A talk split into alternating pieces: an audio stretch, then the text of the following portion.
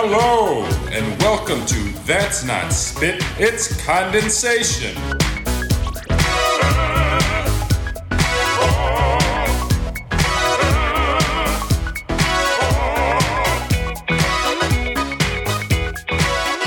Hello, everybody, and welcome to That's Not Spit, It's Condensation. I'm Ryan Beach, and on today's episode, I am in the house of my high school band director, Terry Rush, and um, he was kind enough to allow me to come over and talk to him a little bit about, about his career, uh, his life in general, and um, he's a big influence on me as a musician and as a person uh, to see the kind of leadership he showed when I was in high school. Uh, didn't necessarily hit, I guess, when I was that age, but um, I- I'm starting to understand how I can learn from it now. So I thought it'd be really cool for people to hear um, just kind of the life and what uh, brought a person to have the amount of success that he had uh, as a band director here in Lincoln, Nebraska. So thank you for being on the show today, Mr. Rush. It's my pleasure. I appreciate this happening. I'm going to do my best to call you Terry, but That's I'll right. probably call you Mr. Rush for the whole interview. Most do. Yeah. Most do. Seems like. Uh, so, as with many of these interviews, I think the best place to start is just kind of where you were born, where you grew up, how you got involved with music, um, and then we'll go from there. Okay. Well, I was born here in Lincoln. Uh, uh, basically, all of my life except for two years uh, in Waverly, Nebraska, which is about five miles east of Lincoln. My dad bought a small acreage out there. Um, then we moved back to Lincoln. Uh, what would have been the second half of my first grade year at uh, Havelock Grade School. Uh, and Havelock is a suburb of Lincoln. And uh, uh, I, it seemed like uh, the folks never played a lot of music in the house. My sister did some singing. She had a pretty good voice, older sister. And uh, but what music I was attracted to when it came on the radio was swing music. Mhm, yeah. That that just grabbed me more than uh, the pop music at that time.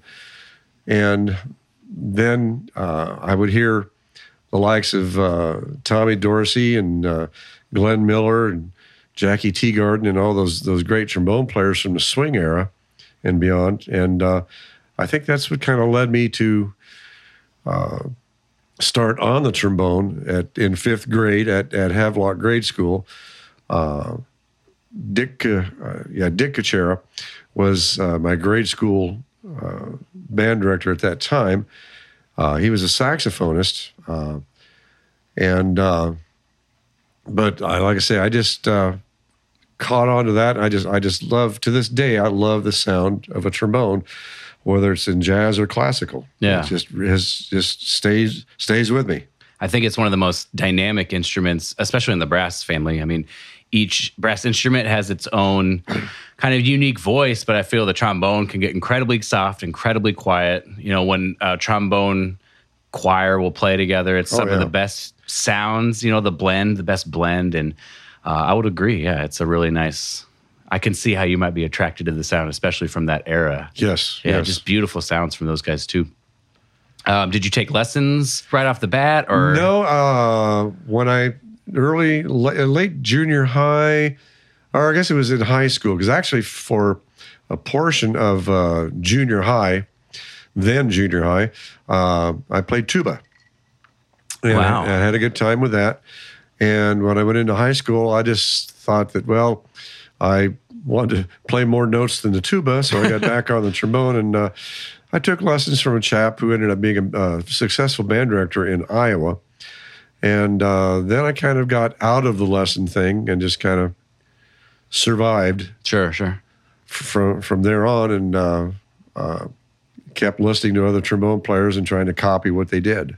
Yeah. So you kind of took the recordings and listened to that and said, I want to sound like that. And Right, as- right. And do you feel, uh, I guess not in place of lessons, but that was a a very valid way for you to progress? Yeah, and at the time, you know, you mentioned a little bit ago about uh, not understanding some things in high school, and uh, I think we all go through that. Yeah. and uh, yeah, and you know, in, in looking back, it would have been uh, a benefit for me to uh, once Steve moved to Iowa to become a band director, he graduated from Wesleyan University. Uh, it, it would have been a, a, good thing for me to move on to somebody else, but uh, you know, busy being a crazy teenager. Sure, sure. And uh, just list, listening and uh, keep playing. And, uh, you know, back then high school was 10 through 12. And by, uh, well, my, my sophomore year, I think I was sitting second chair in the first. And my junior, senior year, I sat first. Okay. And, so you felt like you're doing pretty well without yeah, the lessons, yeah, probably. Yeah, yeah. That was uh, an, another early mistake. Sure. Yeah. And, but I uh, think it's pretty. So here in Lincoln, was it what high school did you go to? Lincoln Northeast. Lincoln Northeast. So um, it, I, I felt a similar thing being here in Lincoln is that it being a relatively small town compared yeah. to a Chicago or a New York. Uh, and sitting first and second chair for a lot of my time in high school, uh, you you know you think you're doing pretty well, I exactly. suppose, you know, because it's your perspective, it's all you know, right? Um, but then to move on and, and, and to see a little bit bigger world and realizing, oh, I, I have some work to do yeah. to get where I'm going to go. Uh, but I think it's pretty natural, especially being in a, a like I said, a relatively relatively smaller town like Lincoln. So yeah. it makes sense. Yeah.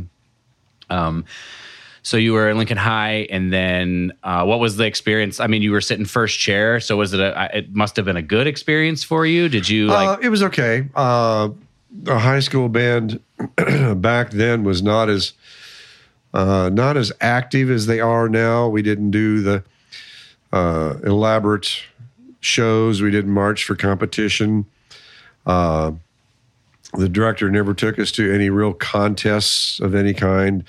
Uh, we didn't even really have at that time the the Lincoln All City Band Contest Festival, which it evolved into eventually. So it was just kind of we were just kind of in our little corner of Anatevka there, and uh, that that's where life was. Yeah, you know, yeah. there was really nothing else to compare. Then I I did play in a rock band. Uh, in high school, played some keyboards. Uh, not very well, but I played keyboards, and uh, we it was actually a quite busy band. I made some pretty good money in high school oh, cool. do, doing that and working at a gas station.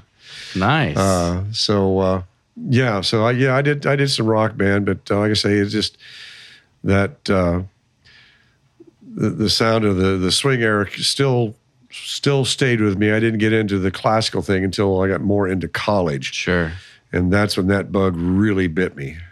Yeah, I was going to ask kind of if your high school experience was like you said okay um, it would then when you just answered the question but when you would have decided this was the thing that it was going to be you know because i feel like everybody has to have some sort of moment when right. you're gonna if you're gonna play music or do music or teach music for a career you kind of have to decide this is the thing i'm going to do because i feel like it's a pretty hard road to a certain extent um, so you would say that's around college for you? Yeah, I'd had I went out I bought a few things, you know, like you know, the the standard, the 1812 overture and such like that. But what and I it was probably my sophomore year maybe in college when I heard the Janacek Sinfonietta.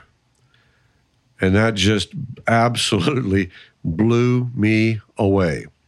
Uh, a fellow trombone player introduced that to me. And uh, that that just made me say, that's what I want to do. That's I, I, I want to I want to play music like that. And uh, interesting, yeah.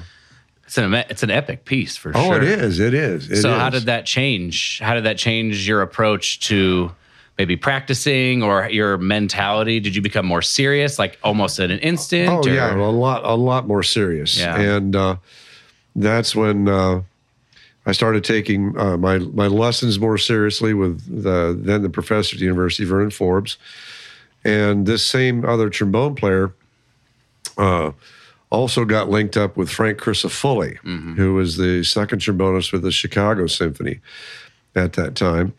And uh, I got his phone number and uh, got a hold of Mr. Crisafulli. And uh, once a month, sometimes twice a month, I would I would leave on a Friday if we didn't have a home game because I was in the marching band, a lot of it until I graduated from college. But I, I would once or twice a month I would drive to Chicago. Had a friend that lived about three or four houses from him.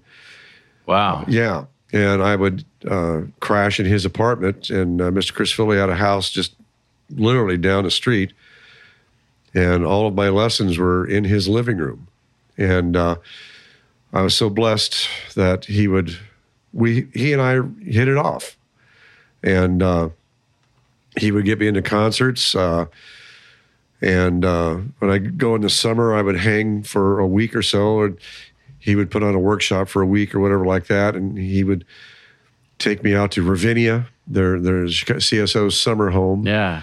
And heard some phenomenal rehearsals, just you know rehearsals and concerts, you know, in Symphony Hall and Ravinia and such like that. And I just had some amazing times with with with Frank Crisafulli that I, I I still cherish to this day. I'm not trying to date you, but about what year would this have been? Uh, I think I started lessons with him about 73. And I carried on that uh, commute uh, until probably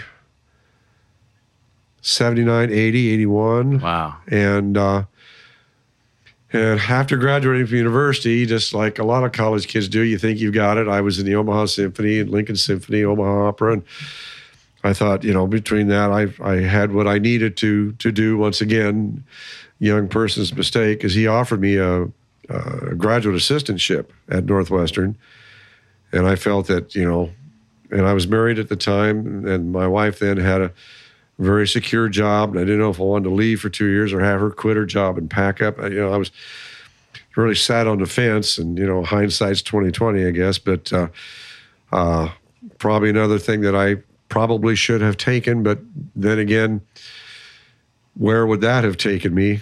Yeah. You know, I maybe not have ended up at the, the high schools that I've taught at, and students like you that I've, yeah. I've had such great experiences with.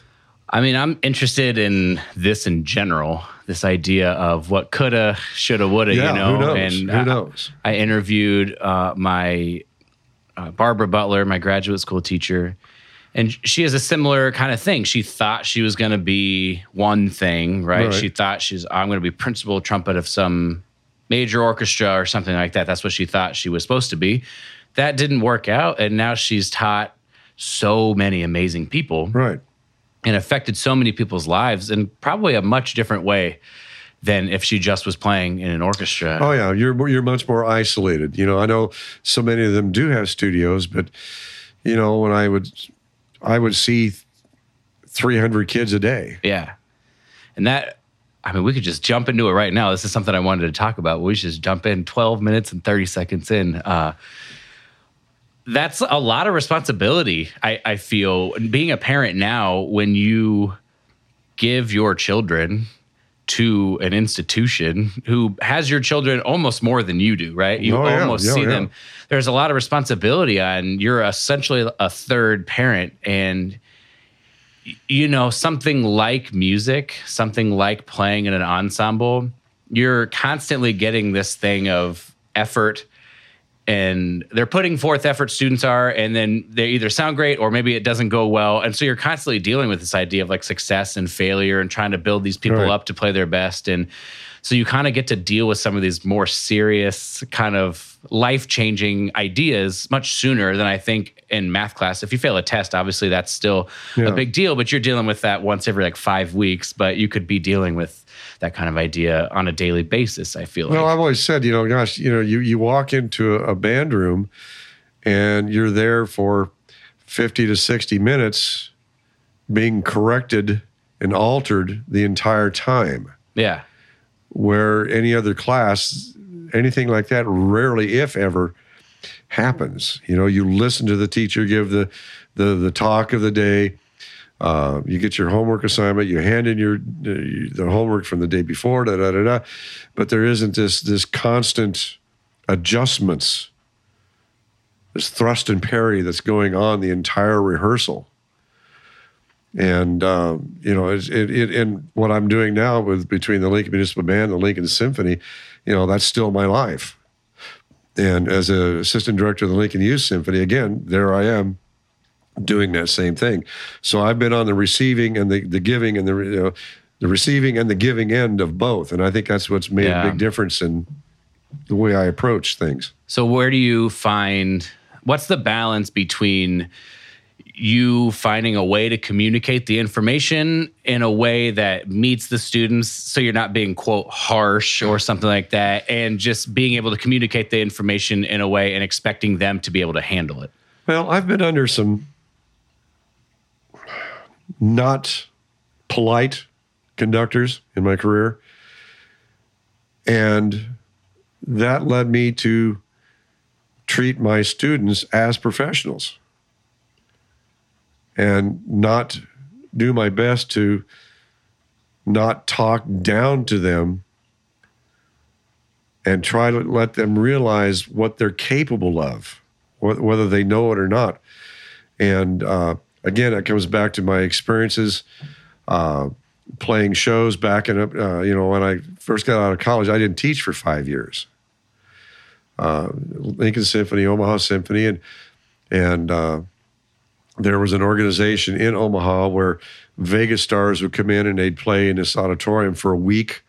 And I had the opportunity to do that for about five years or so.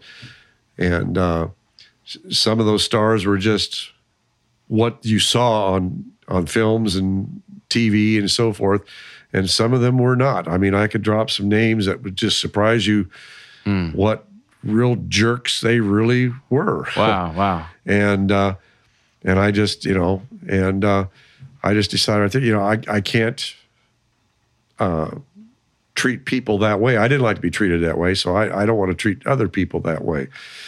And uh, so, like I say, I, I tried to to work with my students as as you would a professional. Sure.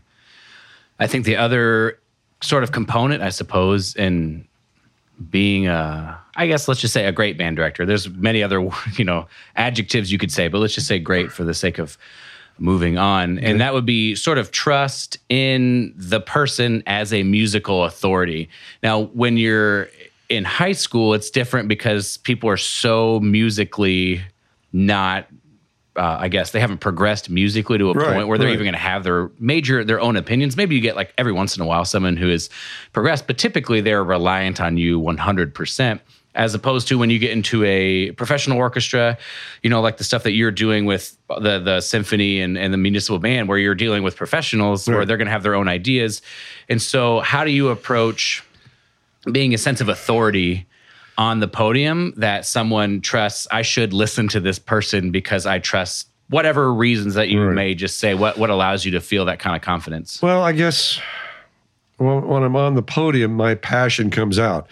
Um, when I do clinic bands, I, I have the opportunity to go out and do uh, area honor bands, clinic bands, and such like that. And um, I just, I, I guess, I get real passionate, and the kids pick, the kids can pick up on that. The, uh, even though they're young, they can still sense whether you want to be there or not.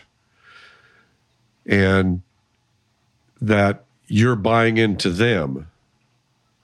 And i think that's that's the first bridge to cross is that i'm buying into these kids.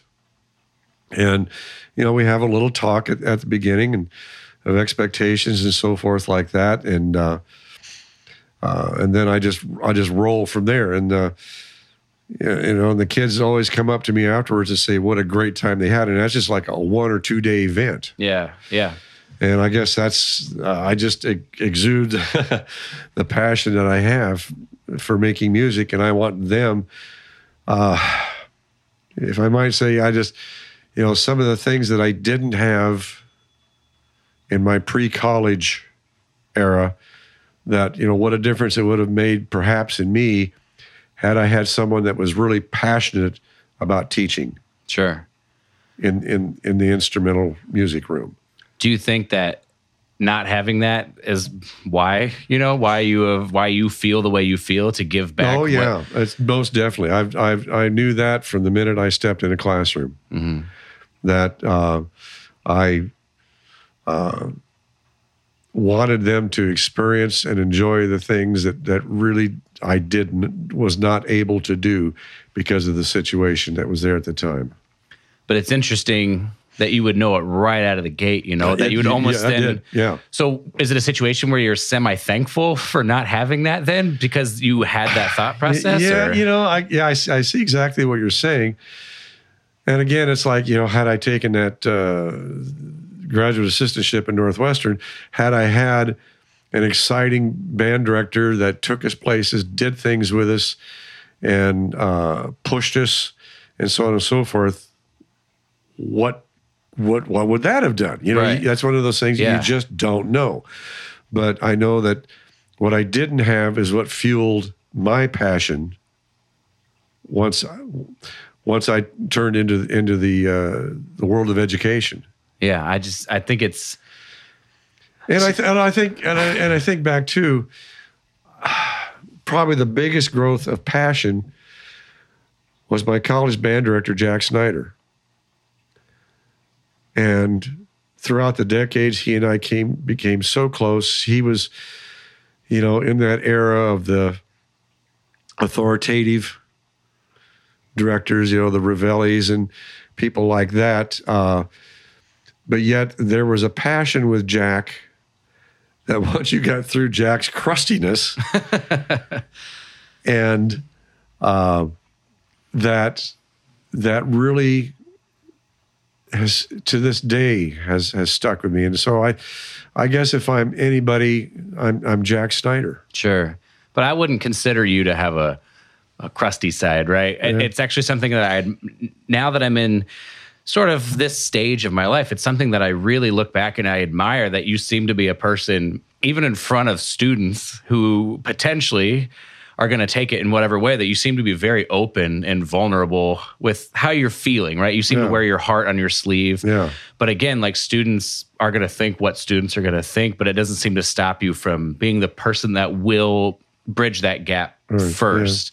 Do you feel that that is just how you are, or is it something you've developed over time as a way to connect I think with yeah students? I yeah I think that, that that's who I yeah I, I do carry carry things on my sleeve to uh, a, a good or bad extent I guess and uh, uh, and I do the, you know with, with music uh, you know like my my love for the Chicago Cubs and uh, like last night's game you know they had it and all of a sudden a certain pitcher came out and just gave away a bunch of runs, and I'm like, oh, you know. So yeah, I was just wearing that on my sleeve, and that, that's that's that's who and what I am, Yeah. and uh, uh, uh, I'm not afraid to show my passion. I'm really not. So, as someone who wears your heart on your sleeve, do you feel kind of going back to the the second half of the question I just asked? Do you feel this is relatively essential in uh, connecting with students uh, to break down relative barriers that they may have as individuals? You know, I assume, to my knowledge and to my experience, the adult being the one that bridges that gap first is somewhat necessary, especially Right. when you don't know them. So, do you feel that even if someone is not someone who wears their heart on their sleeve that much, that they might have to try to embrace being more open and vulnerable with students, or do you think it's possible to connect with them without doing that kind of thing? Probably depends on the individual. Uh, you know, yeah, I, I know some directors that probably, I could say 100% do not have that wear their uh, passion on their sleeves, as we spoke about earlier. But, you know, but they have very successful programs. And, uh, you know, the and, and the kids recognize the success. And I guess their, how can I say this? Their uh, recognition of that success does draw them to the director. But I would I would guess, not being a psychologist, uh, that uh, it would draw them in a different manner than perhaps what the kids draw to me. not saying that one is right and one is wrong.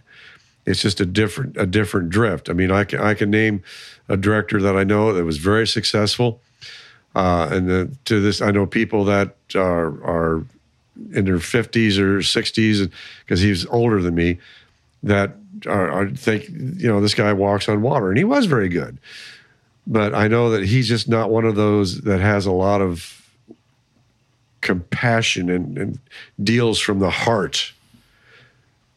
If, if that makes sense. It does. It does. So the second one, or maybe it's the first one you described, where the success of the program might draw somebody that requires the clout of the success, Yeah, right? exactly, so you yeah. have to have the success before people will buy into it. Right. So do you feel if someone's new walking in and they don't have an amount of success that will draw, like if it's a new program or Right. maybe they're walking into a tough situation, that maybe their way to connect with students that aren't going to come there just for the success is then that connection, that sort of that vulnerability. Yeah, if I follow what you're saying, uh, you know, like so, if, if a director, are you saying if a, if a director would follow, say, followed me in, in one of my former programs, is that what you're saying? Or No, no, sorry, the other way around. Say that they've inherited a program that's Ah. that's like not doing well. Okay. For whatever reason, right? And then they inherit this tough situation where there's not a lot of people in the program, or maybe there's a lot of people, but they're not Well, I performing a certain way. Yeah, I was I was fortunate when I, my my first job, my first high school uh, was a private Catholic school, and a, a director had been there for decades and was a very dictatorial kind of person, and uh, very regimental, militaristic, and so forth like that. They had success, success, and everyone liked him. Then he retired. They brought in another guy that basically just destroyed the program in the first two weeks. And That's uh, impressive. Oh yeah, yeah, just literally destroyed. And uh, I heard stories from friends who had, had judged that band at district music contest the following spring, where the band crashed three times and he was yelling and screaming at them on the Oh my podium gosh! Wow. uh, at district music contest. So when I walked in, I mean, it was just like, yeah, whoever you are, we want you. Yeah. and uh, that that helped. That that helped because, like I said, I hadn't I hadn't taught. Uh, it was five years of uh, of being symphony work on the road, and so on and so forth. So th- this was all new to me. So, what brought you to applying for that job and wanting that so- job? some uh, a lot of the things that I was doing uh, were dying. You know, the uh, a lot of those stars that you know from the 50s, 60s, and 70s were either retiring or passing away. So a lot of that was drying up. Uh, I had a confrontation with the then, at that time, Omaha Symphony director, and that didn't go well. So I left, and uh, I'm, I'm going, geez, what do I do now? And uh, a fellow musician that taught in that private school system said, well, they're looking for a high school band director. They fired the one that they had just hired.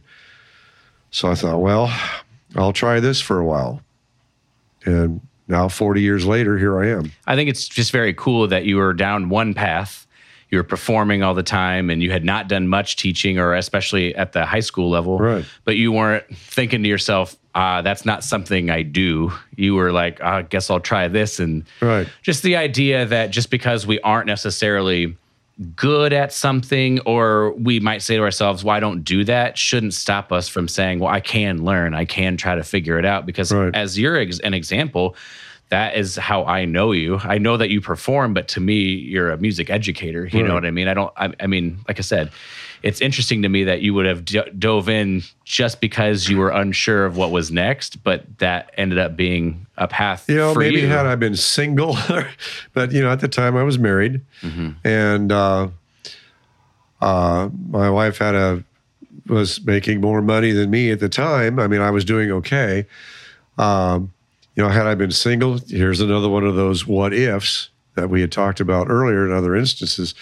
Uh, maybe I would have moved someplace else or or or whatever. But uh, I felt that well, I have a responsibility, and so I'm going to try this and see where this takes me. Yeah.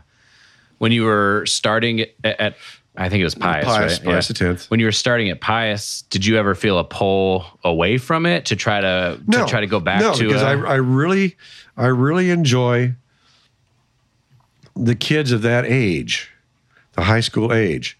Yeah, they've got some squirreliness and so forth, and still trying to find out who and what they are, and so forth like that. But I, I felt like I could still communicate with them, and and and and so on and so forth. and have a trust in them and them have a trust in me. And uh, after I retired from teaching, I, and I was fortunate enough to do some uh, two different semesters at Doane Doane University, and the same thing. There again that I a level that I can communicate, and I feel like I'm very comfortable with that with that age Yeah. of young people. This is going to be a relatively deep question, I suppose. Okay. But what do you feel your responsibility is in helping them develop through this period of them maybe not knowing who they are? Do you feel like you have a responsibility, or do you feel I'm just going to teach them about music? Maybe they'll learn some stuff about life. You know, do you feel like there's a way for you to be in there, or is that just not your responsibility? Well, no, I do. Yeah, uh, you know, when I spoke earlier of Jack Snider, uh, everyone in his bands would have walked off the face of the earth for Jack, and a lot of that rubbed. You know, the, the he was he was up until the day he passed away, an incredible role model, and he would never admit that but that instilled in me uh, how I needed to approach life and working with with young people. That uh, and it's it's different because you know you may it's rare that a student will in high school will have the same teacher for three now four years. right. Yeah. And so there's a relationship there that you may never have, maybe outside of a coach, you know, if you're football, basketball, track, whatever. Uh, but uh, but even with that, you may be with the football coach during football season and may not have quite that continuous relationship. You know, you may move on to swimming right. Uh, but you're you're you're stuck with us the entire way through, and so I think that's that's an easier way to to or, or not easier way, but I think it it, just it, the leads it leads a path to forming a different Yeah. kind of relationship. Our children are in the Waldorf school. I don't know if you know about this system of education, but they have the same teacher from first to eighth grade. Right. And they grow together and, and stuff. But just as a music teacher would, and then obviously when you go on to college, if you have private lessons, I think this is even a bigger opportunity Right. for a person to have an impact because it's one on one. But it- it's this thing of opportunity of learning what a strengths and weaknesses of a person that, that a student that they have and then hopefully being able to do you feel like you try to give opportunities to these students that may need performing opportunities to help them grow into being more Well, out yeah, there or uh, are you, you know what? Uh, my high school band director never told us about Allstate, and then the first year I started teaching, I saw that this individual was the president of the State Music Association the year of my senior year, but we never knew about Allstate. oh weird And I just thought, I, wow, how could this have happened? And here I am sitting first trombone for two, well, literally three years in that 10 through 12 school. And not once was that brought up. It didn't come to me and go, you know, you might want to try this. And if you remember back in high school, I approached a lot of kids to yeah do this. yeah i do And so, you know, the the in the different universe college college university honor bands around the state and so forth like that. And uh so yeah, then that's that's I, I just felt that that was an obligation that I had to have. Yeah. I remember for me, those experiences were quite formative actually to, Oh, yeah. to get around a group of people that were you know everybody cared everybody loved it everybody dug it and it's like a couple of days you're away it just just music full of music I, I remember that well, being and very it comes back to what we talked about earlier, that you know I'm sitting there at First Trombone at at at, uh, at at Northeast High School, and I'm the king of the world.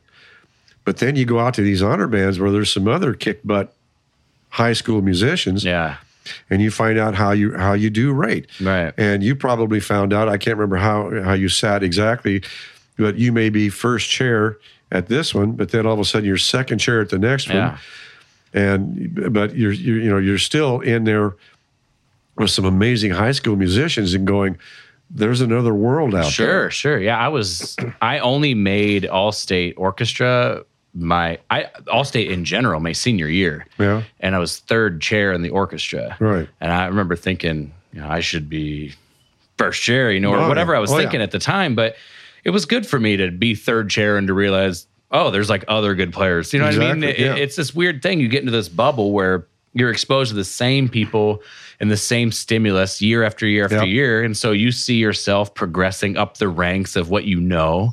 And you think, oh, I'm doing pretty good within my own band program, right? So it's all, it's very important, I think, for especially kids that are ex- are excelling within the program to have a bit of a um, perspective. I suppose is the best way to say it. It's not good or bad, just to see what else is out there, and hopefully to inspire and motivate you to keep going. You know, And I think that's what drove me to be.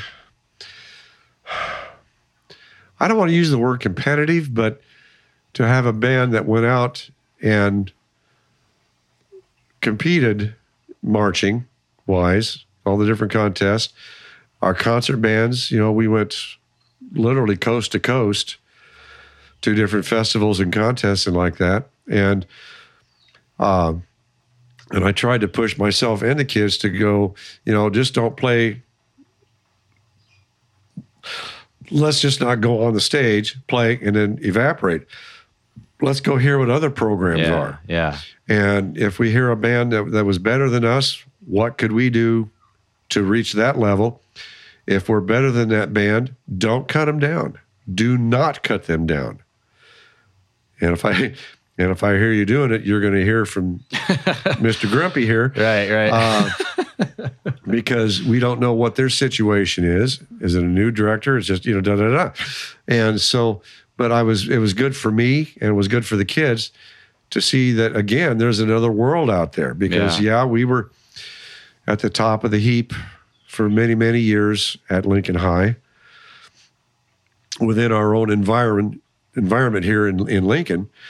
But I just felt it was also important for us, myself and the kids, to go out to Colorado, Kansas, California, uh, and Iowa, and so forth, uh, Florida, to Illinois, to to compare ourselves to others, and are we really doing the job that we think we are doing, or are we capable of doing? And I think there's many opportunities within that, just in what you just said about, you know, don't cut them down if a band sounds really great or if a band does not sound as good as you do or whatever, Right. to be supportive and, Yeah. and, you know, it's just basically life lessons, right? You can teach how they to worked. be. They worked hard too. yeah, you know. yeah, exactly. And one of the lessons that it's burned into me forever, and I say it all the time as a parent now, but like one person can ruin it for everybody. This lesson of you're a part of a group, just just like learning all sorts of stuff like that that you might not have the opportunity to do.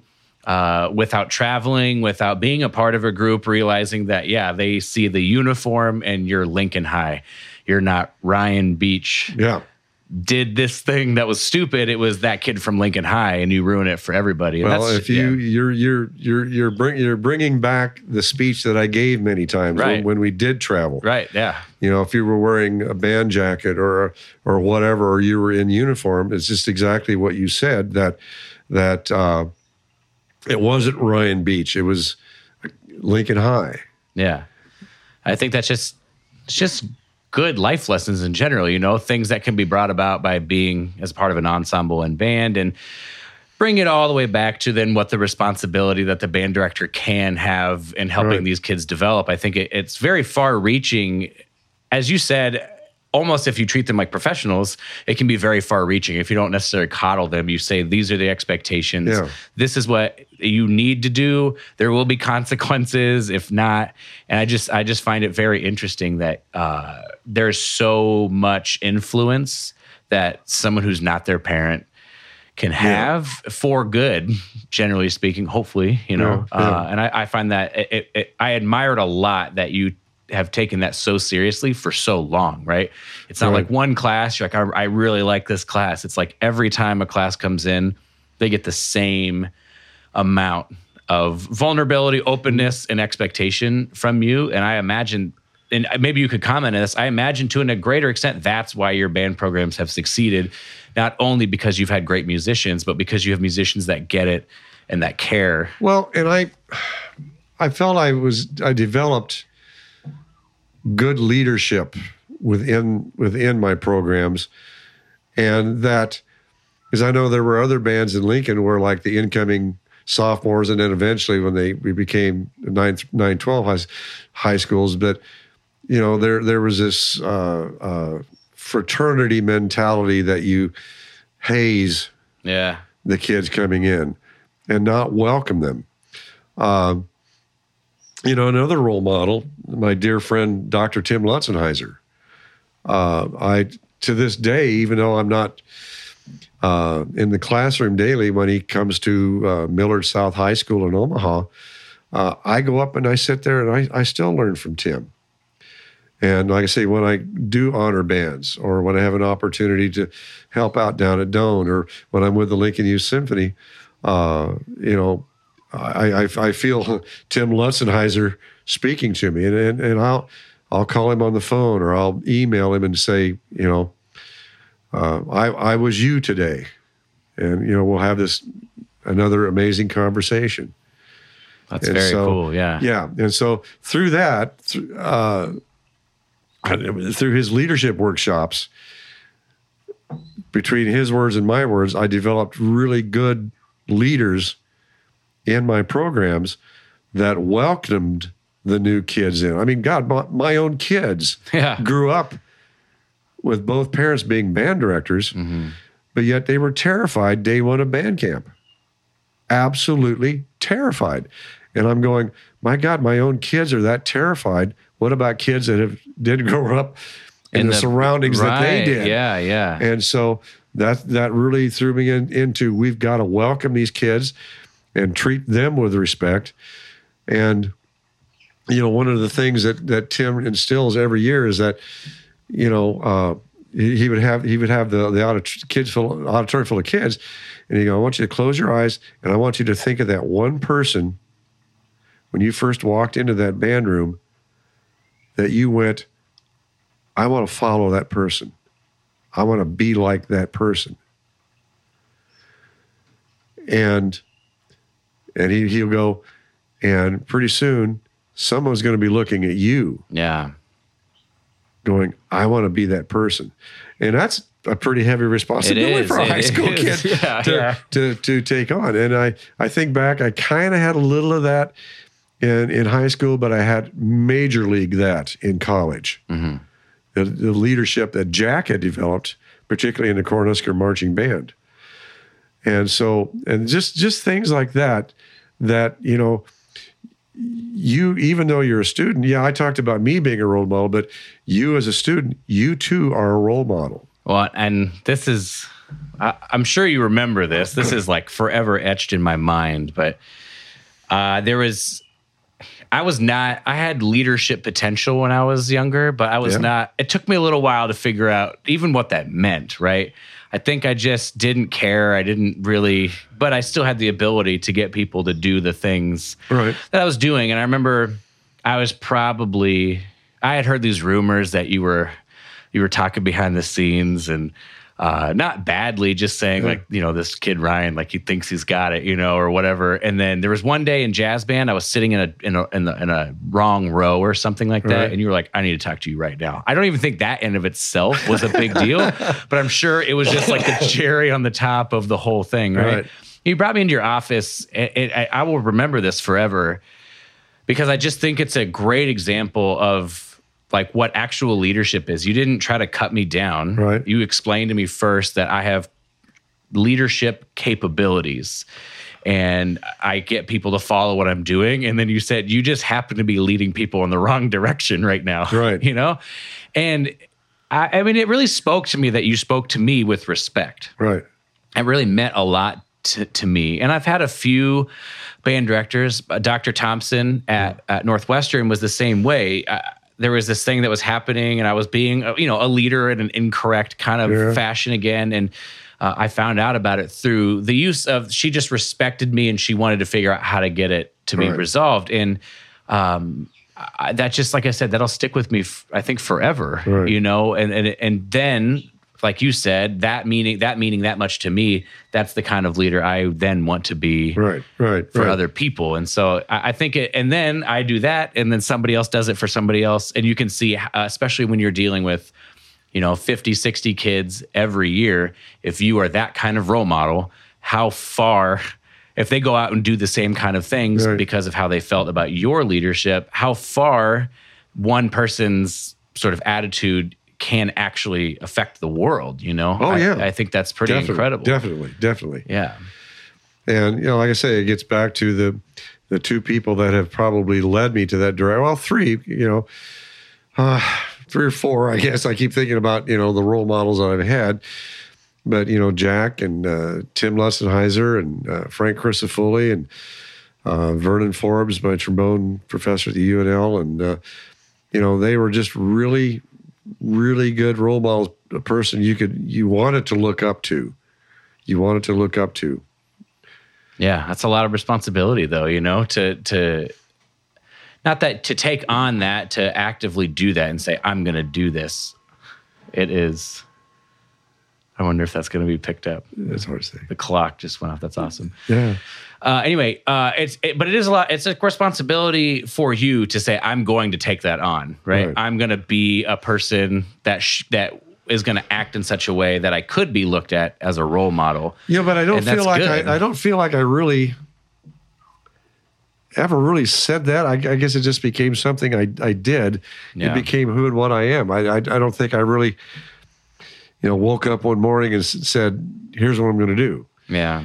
and it just from all all these things that have melded into my life is is the direction I took. Uh, the the the people that I admired and respected, and the people that I worked with that I didn't admire and respect, and uh, it's it's like you know uh, conducting. Uh, I I I I think I'm a pretty good person with a baton, and it's a matter of watching other conductors. Sure.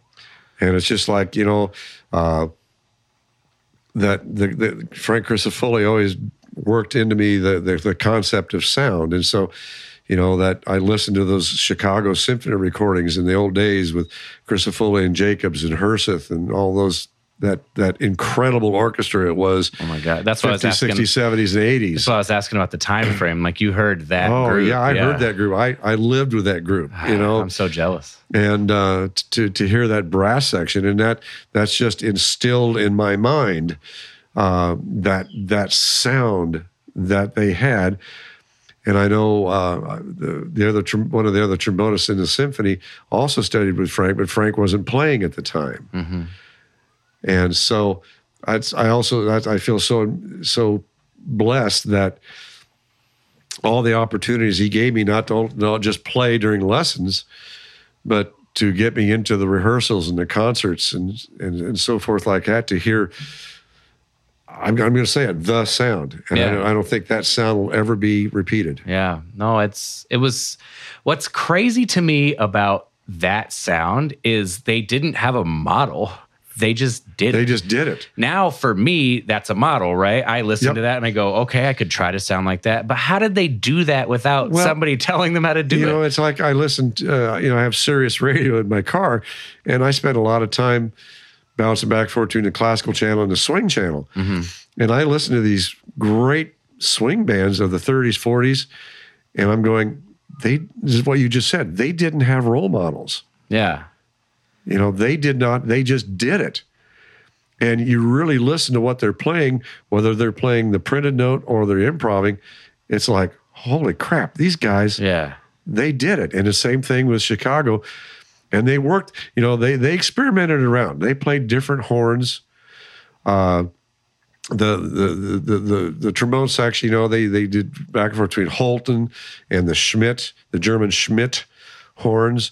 And you know, t- until they got to the sound that they wanted, uh, Jacobs uh, I did. I was able to to also work with Arnold Jacobs, and you know he told me about uh, you know Reiner did not like his sound at first, and he kept bringing in his different tubas, and finally he got so uh, frustrated he brought in the tuba he started with, and Reiner stops the orchestra and goes, Mr. Jacobs, that's the one I want. Right.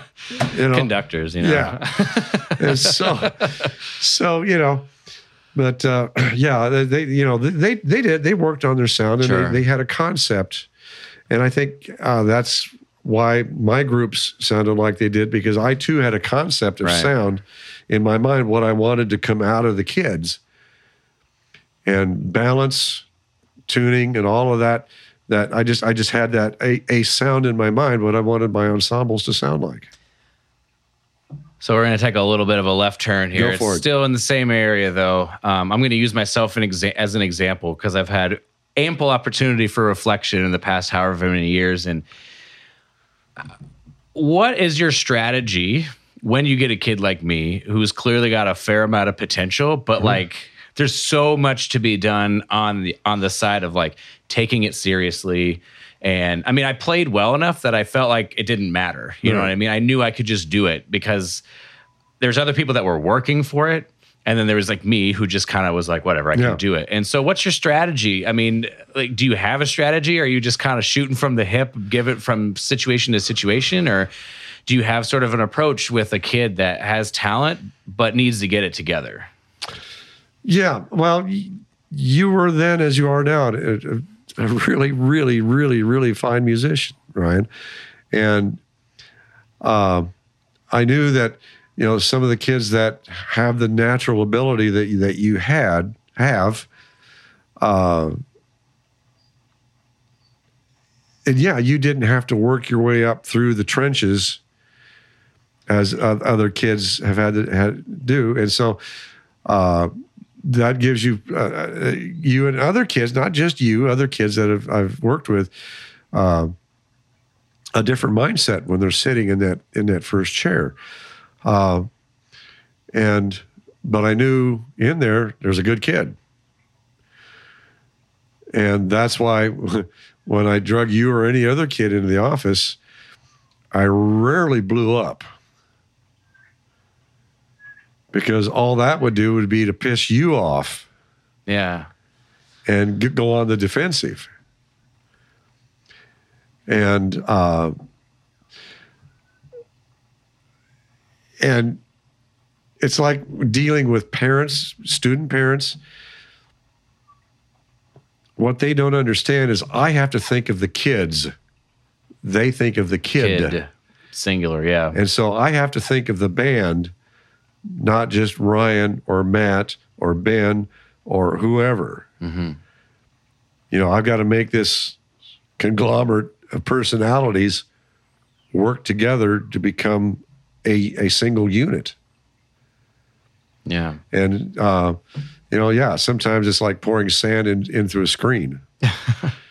and, uh, but you, I just, I guess from my mother's Irish, I'm stubborn enough that I just never gave up.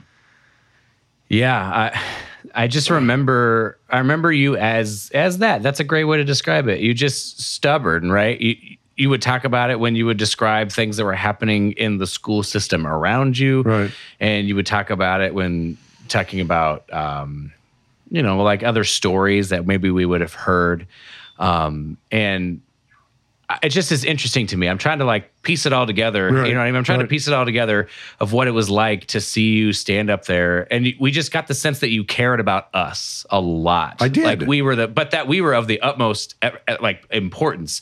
It wasn't like we have all these other things, and then you guys are there. It's like we felt. I felt like I had an advocate basically Right. in you. You know, and and as I've been a teacher, I find that to be among the most important things that I try to communicate Mm-hmm. to a student is that above all else, like you have an advocate.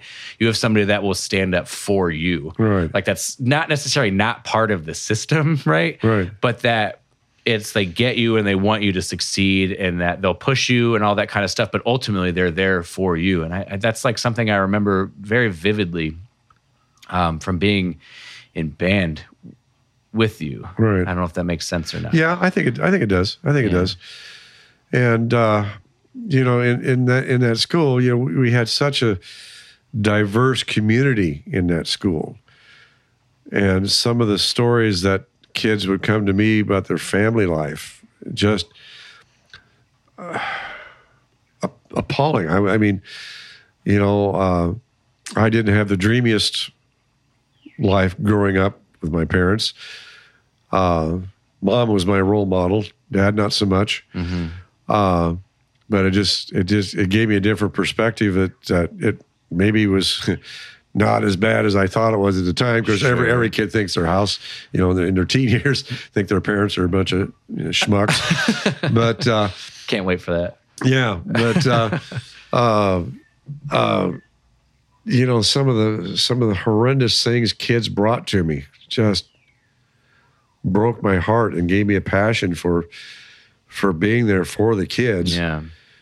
and uh, you know there were so many instances that you know thank you for bringing me into your life but this is something i can't deal with and to find different routes for them to go to to to get some help Interesting. Yeah.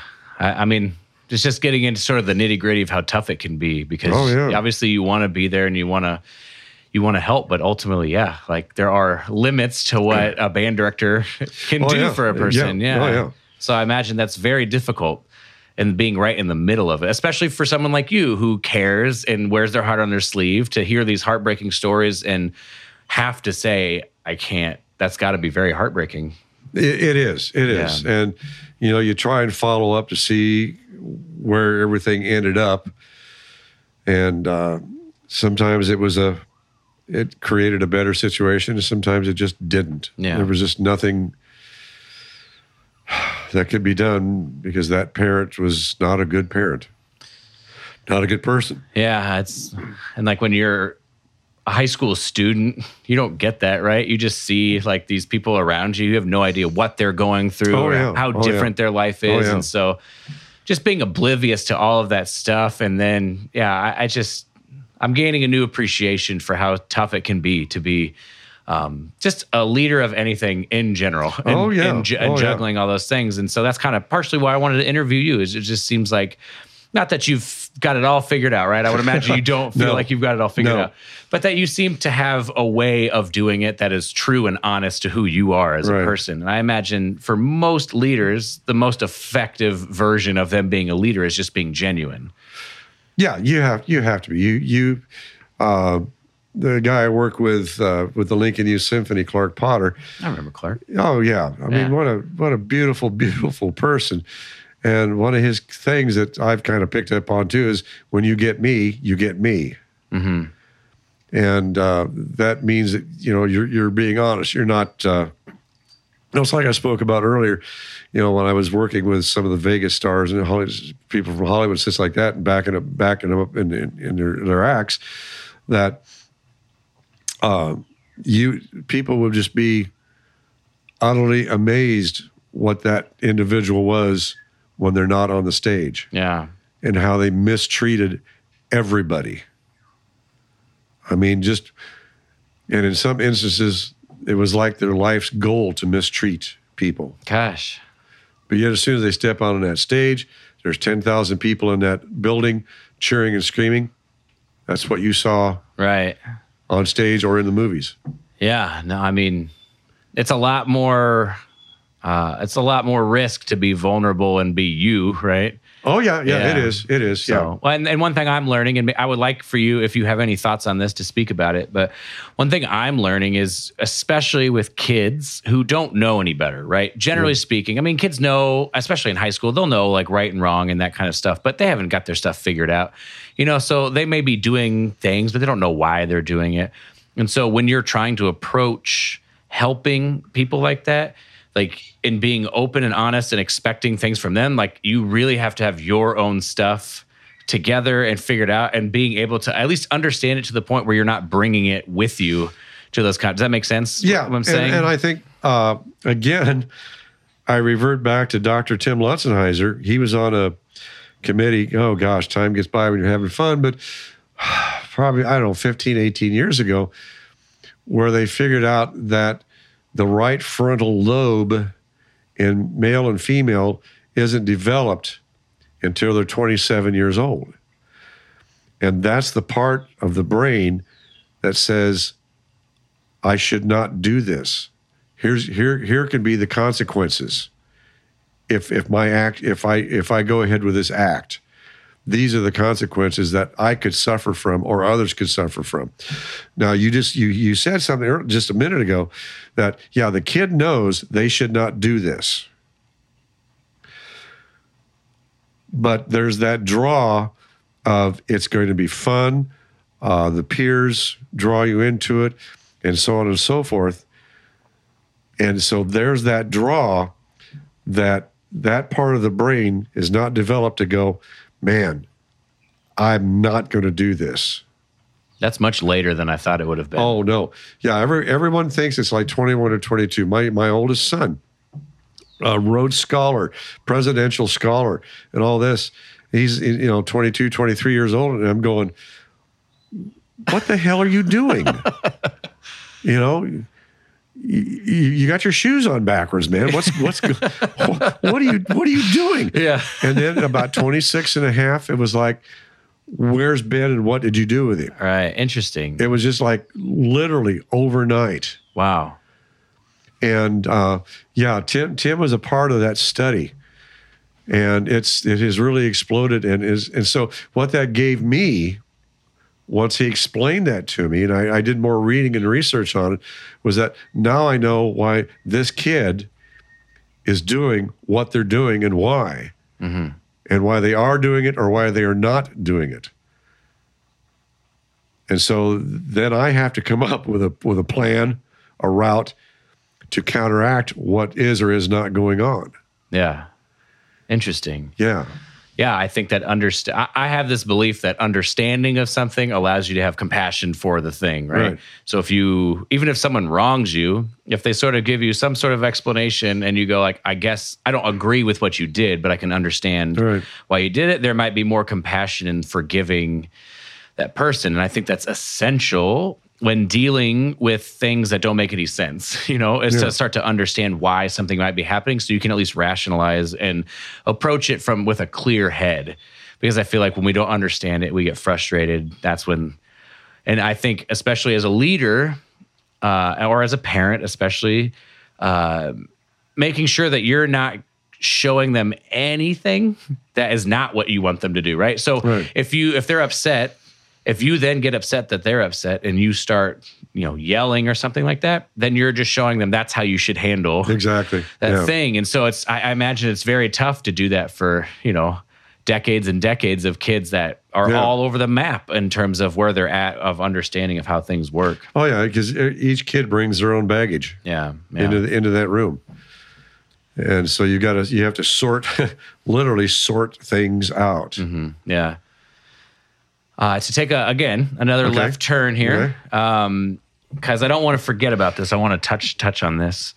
Um, you you talked about speaking with Dr. Tim. That's how we knew him. You know, Right. uh, and that you you you go to his uh, classes and you still feel like you're learning. Um, how important do you feel like lifelong learning?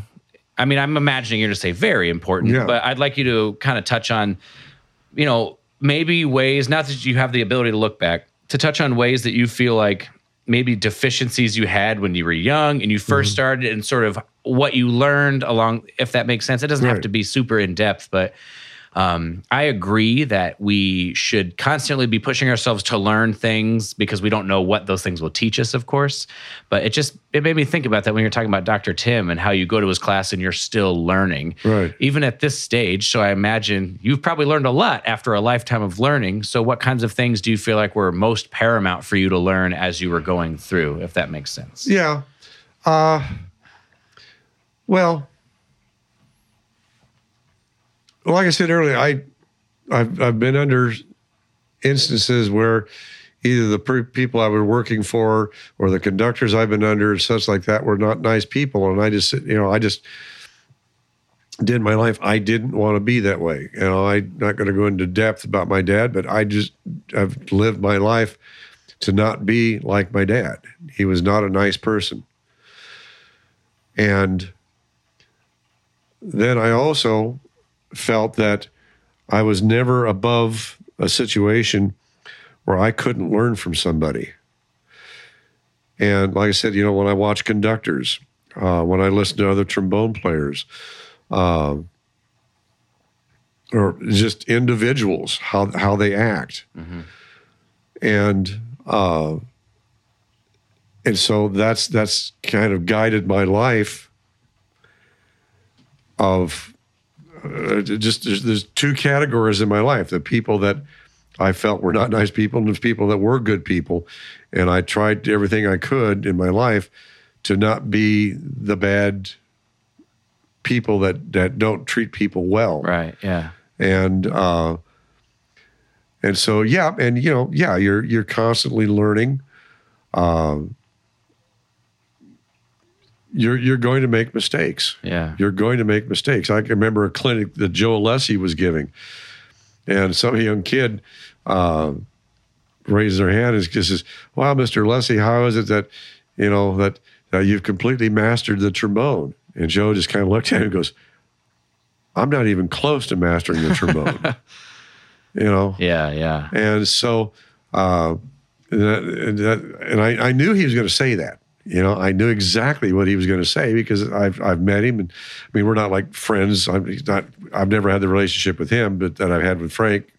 But you know, we've bumped into each other on occasion. So Sure, sure. And I I I, I just know that he's he too is is at least that I've been around uh, a humble person and another person that likes to give. Yeah. Yeah. I've never met him. Yeah, and you, you know you go to his website and it's give, give, give. You know everything's there. Anything's there for you to take from from him. Yeah. And there's other, and that's another thing. It's been a, a transition. Uh, uh, I, I can remember. Uh, oh God, I can't remember. I can't remember what it was, but I remember a situation where uh, a clarinet player was having trouble with their reed, and his hot, hottie flute and orchestral musician said, well, well, give me your reed. And rather than going, now watch what I do, how I trimmed this down, turned his back to the guy, trimmed it, and handed it back to him. Says, now your reed will work. Wow. Yeah. And that's the way it used to be. Everyone had their little secrets and they were not going to give it out. Yeah. I think it's a. It's I'm glad. completely different now. Yeah, I'm, I'm I'm glad, and and even through this podcast, I mean, there's other music podcasts out there, so I'm not Right. saying I'm the only one, but even through this podcast, through some of my online presence, I'm trying to take it as much in that direction as possible. Of more information, I believe is a good thing. Oh, yeah. Yeah. And I'm not devaluing what I'm doing with this podcast by giving it away for free. I just think like this is something that people should have access to, mm. regardless of economic whatever mm. or you know they, they- this is like this is stuff that people should know people should have people should be able to listen to you and the other people that i've interviewed Right. speak about things that matter to them so that we can all learn and we can all be better it just makes everybody better right when we have Oh, yeah. information and i just yeah I, Well, I don't know if you remember in high school and with- my private students, you know, I'll tell them, you know, as a musician, you have to be a thief. You have to steal everything you can from anybody you can. yeah And if you were in any other career, you'd be in prison for life. but yeah, that's that's what we do. You know, uh, uh, like I say, when I listen to other trombones, experience them, or conductors, or ensembles, and whatever like that, you know, and I'm going, or when I judge, uh, when I started judging while I was still teaching, I would go, "Oh man, I need to be, uh, I need to to do what this this individual's doing with his or her band." And uh, or I'm going, oh, hopefully I'm not doing that with my band. yeah And so and so that's that's what we do. We steal like crazy. Well, and just the attitude that I've known about you, but I'm really getting through this interview is the idea of you're constantly reflecting on what you should or should not be doing and how you could possibly grow and Yeah. making sure you're not having actions that that would not represent you the way you wanted to be represented. Um, and I think that's just an important thing in general as a human being, not just as a human being, right? We can look at growth and say, what kinds of actions am I taking as an instrumentalist? We can say, are the things I'm doing that are hurting me? Uh, are there things that I could be doing that would benefit me? And just constantly this self reflection, assuming that, oh, if I don't have it all figured out, where could I possibly go from here? Where can I get the answer? Yeah, I think that's super important, and and I mean you're as good of a an example, I suppose, as anybody, as you've talked about that for most of uh, for most of the interview, and it's just really nice to be to hear to be reminded that that's like those kinds of qualities are what will lead someone to having a full career of success. I don't think just I mean getting lucky certainly is part of it, right? But as we know, if any if our life could have gone in any direction, given what potential choices we could or could not Right. have made, then there's got to be something we can hang on to as like a I don't know what's going to happen, but as long as I head forward in this direction with this kind of thought process, like I- can make it. I can be okay. And it sounds like what I what I'm gathering from all of this is constant reflection and just trying to do trying to be honest and genuine with who you are and who you want to be seems like a Yeah. good place to start. Yeah. Yeah. Yeah, it was a good summary, wasn't it? Yeah, it was. Yeah, I did pretty well there. You did. You did. You really did. You were impressive. Yeah, I just toot my own horn. It's There my you go. podcast. I There can do go. whatever. you I do want. whatever you want. Say whatever you want. So uh, I think we just. I would like to to know.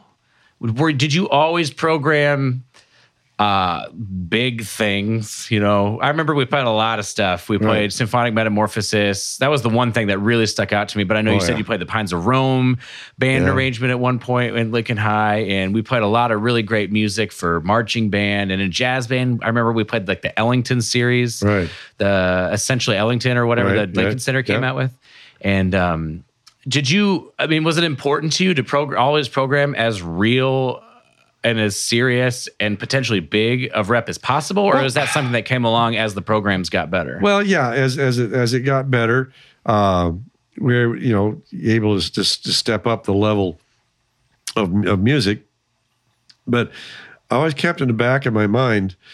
Uh, well, I can remember when Ed Polochick, the current conductor of Lincoln Symphony, I think this is going to be his twenty first season. Um, I didn't really know him at the time. He was he was new, and it was our first concert with him. And I was impressed with him, as I still am. I still learn from Ed. And uh, as we were walking off stage at intermission, I kind of, I literally grabbed him by the scruff of his collar and I drug him back out on the stage and I said, Ed, look at this audience. He kind of stares out at the audience. He goes, Yeah. In five years, those people are going to be gone. And he goes, Oh my God, you're right. I said, So now you know what your job is. And he's done it.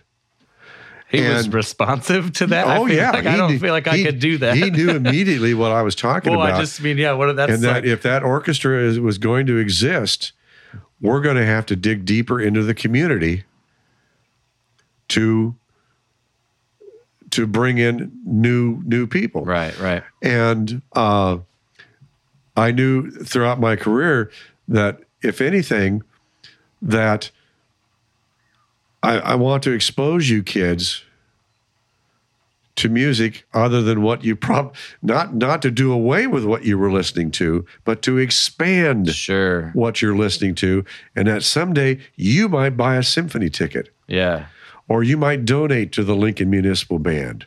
Or if you move away, you'll go hear the CSO, you'll go hear LA, you'll go hear New York Phil, yeah and or and, and support the community. Or you know, you know, you you've worked your butt off to, to be a professional musician and play and perform with a professional orchestra, but not everyone is that's not their aim. But I've got kids on all these community bands around town. I've I've got students in them. yeah And like the other night at Monday Night Big Band, uh, I had five former students in the big band and one working the bar and another one sitting in the audience. okay. that's got to be pretty surreal at that point you know It is. And they were from different eras, from different schools. yeah And so I, I feel that that's that's part of what I need to do is to that there's another world out there of music and enjoyment, and to to support that so that we're that you know music doesn't have to come from a DJ sure sure and uh, you know, like through through college, I played with a lot of the the dance bands around town. Of the eight or ten dance bands that were around at that time when I was in college in the early '70s, there's one left now. The rest of them are all gone. yeah They're all gone. That's just not obviously valued to the same degree anymore And uh, so, you know, that's that's and, and, I've got, you know, you're not the only student. I don't, I'm, I don't want to sound like I'm bragging, but you're not the only student of mine that has gone on to a professional career. or teaching music at a co- at a university level or pl- performing with Right, right. with, with professional ensembles. Uh, and so, and like I say, I've got kids that are performing with community bands and such like that. Uh, I see them at concerts. I look out for the municipal band. I, I see half a dozen, 10 of my formers out in the audience every Sunday. Yeah, and this goes all the way back to kind of the beginning of the conversation where just the idea of the impact you can have as an educator uh, is is pr- it can be far reaching and then you know you've been around this the same community long enough now that um, you can kind of see the fruits of some of that labor in like the love that people still Yeah. have of music. I feel like that's got to be uh, it's it's incredible, and a lot of people I feel like would need to see the final result, or at least some of the final result, to really justify pushing that hard. Right. But it's inspiring to me that you just did it with the hope that it would work, Yeah. and then that was the end, right? Like you didn't know if people were going to end up loving music, but to see that there are uh, a lot of your former students that are it's still a part of their lives. Yeah. uh, whether they're professionals or they're a community band or they just enjoy go that's that's got to be very cool and like i say almost surreal then to see like have former students like playing with you and being able Oh, to interact with them on a collegial level. Like this is like the coolest part for me. I've said this to you before but uh, the coolest part for me about coming back to playing with a municipal band is that you guys it's like uh, your colleagues now you guys Right. are all my musical heroes when i grew up and now I get to share the stage with you. I think I'm even playing in the band uh, on Sunday. Cool. I'm playing the solo, but I think Dean saved some third parts for me. I think. Cool. Yeah. Yeah, and that's just that's that's kind of like a dream in a lot of Uh-huh. ways to be able to come back and be able to like interact with you guys on a completely different level And- Right. and and that's and it's just i don't know I, I i imagine that's just one person to one person so for you to have that potentially with so many people it's got to be very and gratifying Yeah, it's, and it's, it's fun. It's fun. It's fun with me, you know. And uh, you know that Monday Night Big, they, they even announced it. All these kids were my students here and there, scattered around the around the building. I'm going, oh, thanks, you know. Yeah, that's so cool though to me. Um, the last thing I usually do on these interviews, Okay. it feels like a good place to wrap this up if you're comfortable with that. Yeah. The last thing I do, I should have told you this ahead of time, but you seem like a guy who's probably thought about this before. Uh, we hear these ideas that classical music is dying. You even talked about it with Ed Right. about how we got to get this audience, you know. Um, my question to you is why do you think it's relevant to our culture still today? And how much you've said that things have changed and these Right. dance bands have gone away. Well, is it still relevant? If it is still relevant, in what way do you feel like music, especially classical music, but now we could talk from dance bands and that kind of music. Right. Why do you feel like it still can be or should be relevant to our culture now? Think about the countries, and hopefully I don't get in trouble. I, I did at one place when I mentioned this, but other places it was accepted. But think about the cultures that our country is having trouble with today. And have you heard of their symphony orchestras? They don't exist. And I know in Iraq, Baghdad, uh, they didn't have a symphony orchestra for years because the regime thought it was evil. And now it's they're they're coming back and start, starting to survive again and become a valid ensemble. But but think about you know the countries that we're having issues with. However you want to mentally approach those issues, but you know if you think back, they don't have that music. They've got their folk music, which is fun and such like that that they've had for millenniums. But the the the the, the, the classical music has been around well for a millennium, and it has thrived, and that's what bothers me when the upper crust want to cut money to the arts. Is because what John Doe on the street, I mean, it's such a minuscule part of the national budget. I mean, it's literally a drop, a, a, a bucket out of Lake Michigan. Mm-hmm. Yeah. Seriously. But through that, the money that goes back into our country from the arts is just it's it's it's it's it's it's Mount Everest Right. of finances back into the communities through this minuscule support. So you're saying even from a fiscal sense, it, it's relevant, not Yeah. even from like the connective Yeah. cultural aspect, but even from a fiscal and, sense, and, we and should. with, and without and without jazz, America's art form, without classical music, it's it scares me what kind of a culture we would become without our symphony orchestras, without our our concert bands. Uh, you know, in the military, the, the the incredible, you know, the DC bands. Again, they're one jet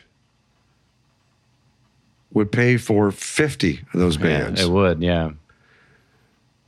and people say, well, they're you know they're not carrying rifles. The the the community support that those organizations give to the nation and and to the men and women who are serving when they're out serving them is just there. There's nothing that can compare what those organizations give back Yeah. to everyone. Your local symphony, your local community band, whether it's professional, you know, like I'm fortunate, the Lincoln Municipal Band's a professional band. But there's also two non-professional bands here in town. There's a non-professional orchestra here in town. And again, I'm fortunate enough to be in the professional orchestra here in Yeah. town. And and but what you know, and they the Lincoln Symphony supports a lot of the immigrants. They'll give hundreds of tickets to immigrants to come hear the symphony. I didn't know that. Oh yeah, and there's and and they're they're just especially the family concerts. yeah. They're a good part of the audience on comp tickets. Thanks thanks to some of the donors, uh, the businesses that donate, uh, that they can come and hear the Lincoln Symphony.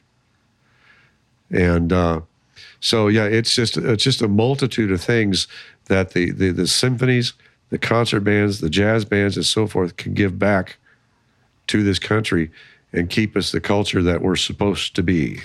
Yeah, it's it's an interesting take on it. I mean, lots of people have commented on the sort of the connective, sort of soul healing part of what Oh, we do. But yeah, even making a case for because I've read articles that talk about that. I, when I was in Indianapolis, I read an article about how much money the Indianapolis Symphony was generating Right. through its concerts, and like you said, it was like at least two, if not like three times the amount of money that it that it was, because people would go to restaurants around there, Yep. or, like parking, or like hiring people to, you know, it, it, it's like the local area around it benefits greatly, and then Oh, yeah. especially in Lincoln, I interviewed Dean for one of my podcast episodes Right. about a freelance career, and I just had no idea the amount of stuff that Arts Incorporated Oh, yeah. provides, and and then so a community like Lincoln yeah, has that, so that- many he opportunities. and that organization have kept so much music alive in this community. and and it's just and low cost. You know, Yeah. the Lincoln Municipal Band is free to attend, Yeah, and I just yeah, I think it's it's incredible because it's something that almost we potentially take for granted, right? Yep. And then once it's gone, we're like, oh, like I kind of miss that thing, you know. That's and like so- that old '60s tune. You don't know what you've got until it's gone. Sure, sure. So I, I don't know. I just think it's an interesting question to ask people to see kind of where they're at with Right. what music not only means to them, but what they think it can mean to our culture and how we can, you know, how people can listen to these episodes, hear these answers, ponder on it, Right. and potentially start making cases for, uh, you know, why it matters. Because I Yeah. think it does. I, I think it matters as well. Um, I tend to lean towards the soul healing part of it. You know, it's Oh, this place where we can go and just sit and like forget that other everything exists and sort of be if you're that open transported to wherever the the composer wants you to be Right. especially with the really like the romantic stuff right like Oh, the yeah. Mahlers and the Shostakoviches and the Bruckners and- Rachmaninoff Bruckner oh gosh Bruckner is one of the best examples really Oh yeah. and so we have this opportunity to sort of be transported somewhere else and just Yeah. like enjoy, you know. And I, I think that's one of my th- go-to uh, things is just it's a place for you to be open and vulnerable to receive this thing that's awesome. But many people, it's hard for people just to sit and like listen without feeling like, oh, I don't know. I don't know what that instrument is, so like I don't know enough Right. to know what you know. I, I think it's it, it's something that we can. Uh, I don't know. That's just I like to ask that question, so I appreciate, Right. appreciate your answer. Yeah. Um, I think that's going to be all for this episode. It was fun. Yeah, I appreciate you invite, like I said, inviting me into your house and chatting with Oh, me. yeah. It's, I I feel like I learned a lot. Um, and it's good to get to know these people that I really respect and admire Right. uh, on a different level, and be able to ask the questions that I want to ask. So Sure. Sure. I appreciate that. Um, you're retired now, right? oh, sort of. Yeah, probably the retired where you're busier than you've ever been, right? Yeah. Yeah. yeah. Yeah. Very Um, busy. Well, that's exciting. Uh, and um, yeah, if anybody needs to get in touch with me, they can do so. I am on uh, Instagram and Facebook. Just search at That's Not Spit. I have a website, that's not spit.com. Uh, if you enjoyed this episode, my conversation with uh, Mr. Rush here, uh, I would really appreciate it if you uh, left a review and a rating on iTunes. That would really help other people find the episodes and enjoy them as well. I would also like to thank Brandon Yoakum for his work on mastering these episodes and making them sound so good. And most of all, I would like to thank you for listening. I hope you enjoyed it. We'll see you next time.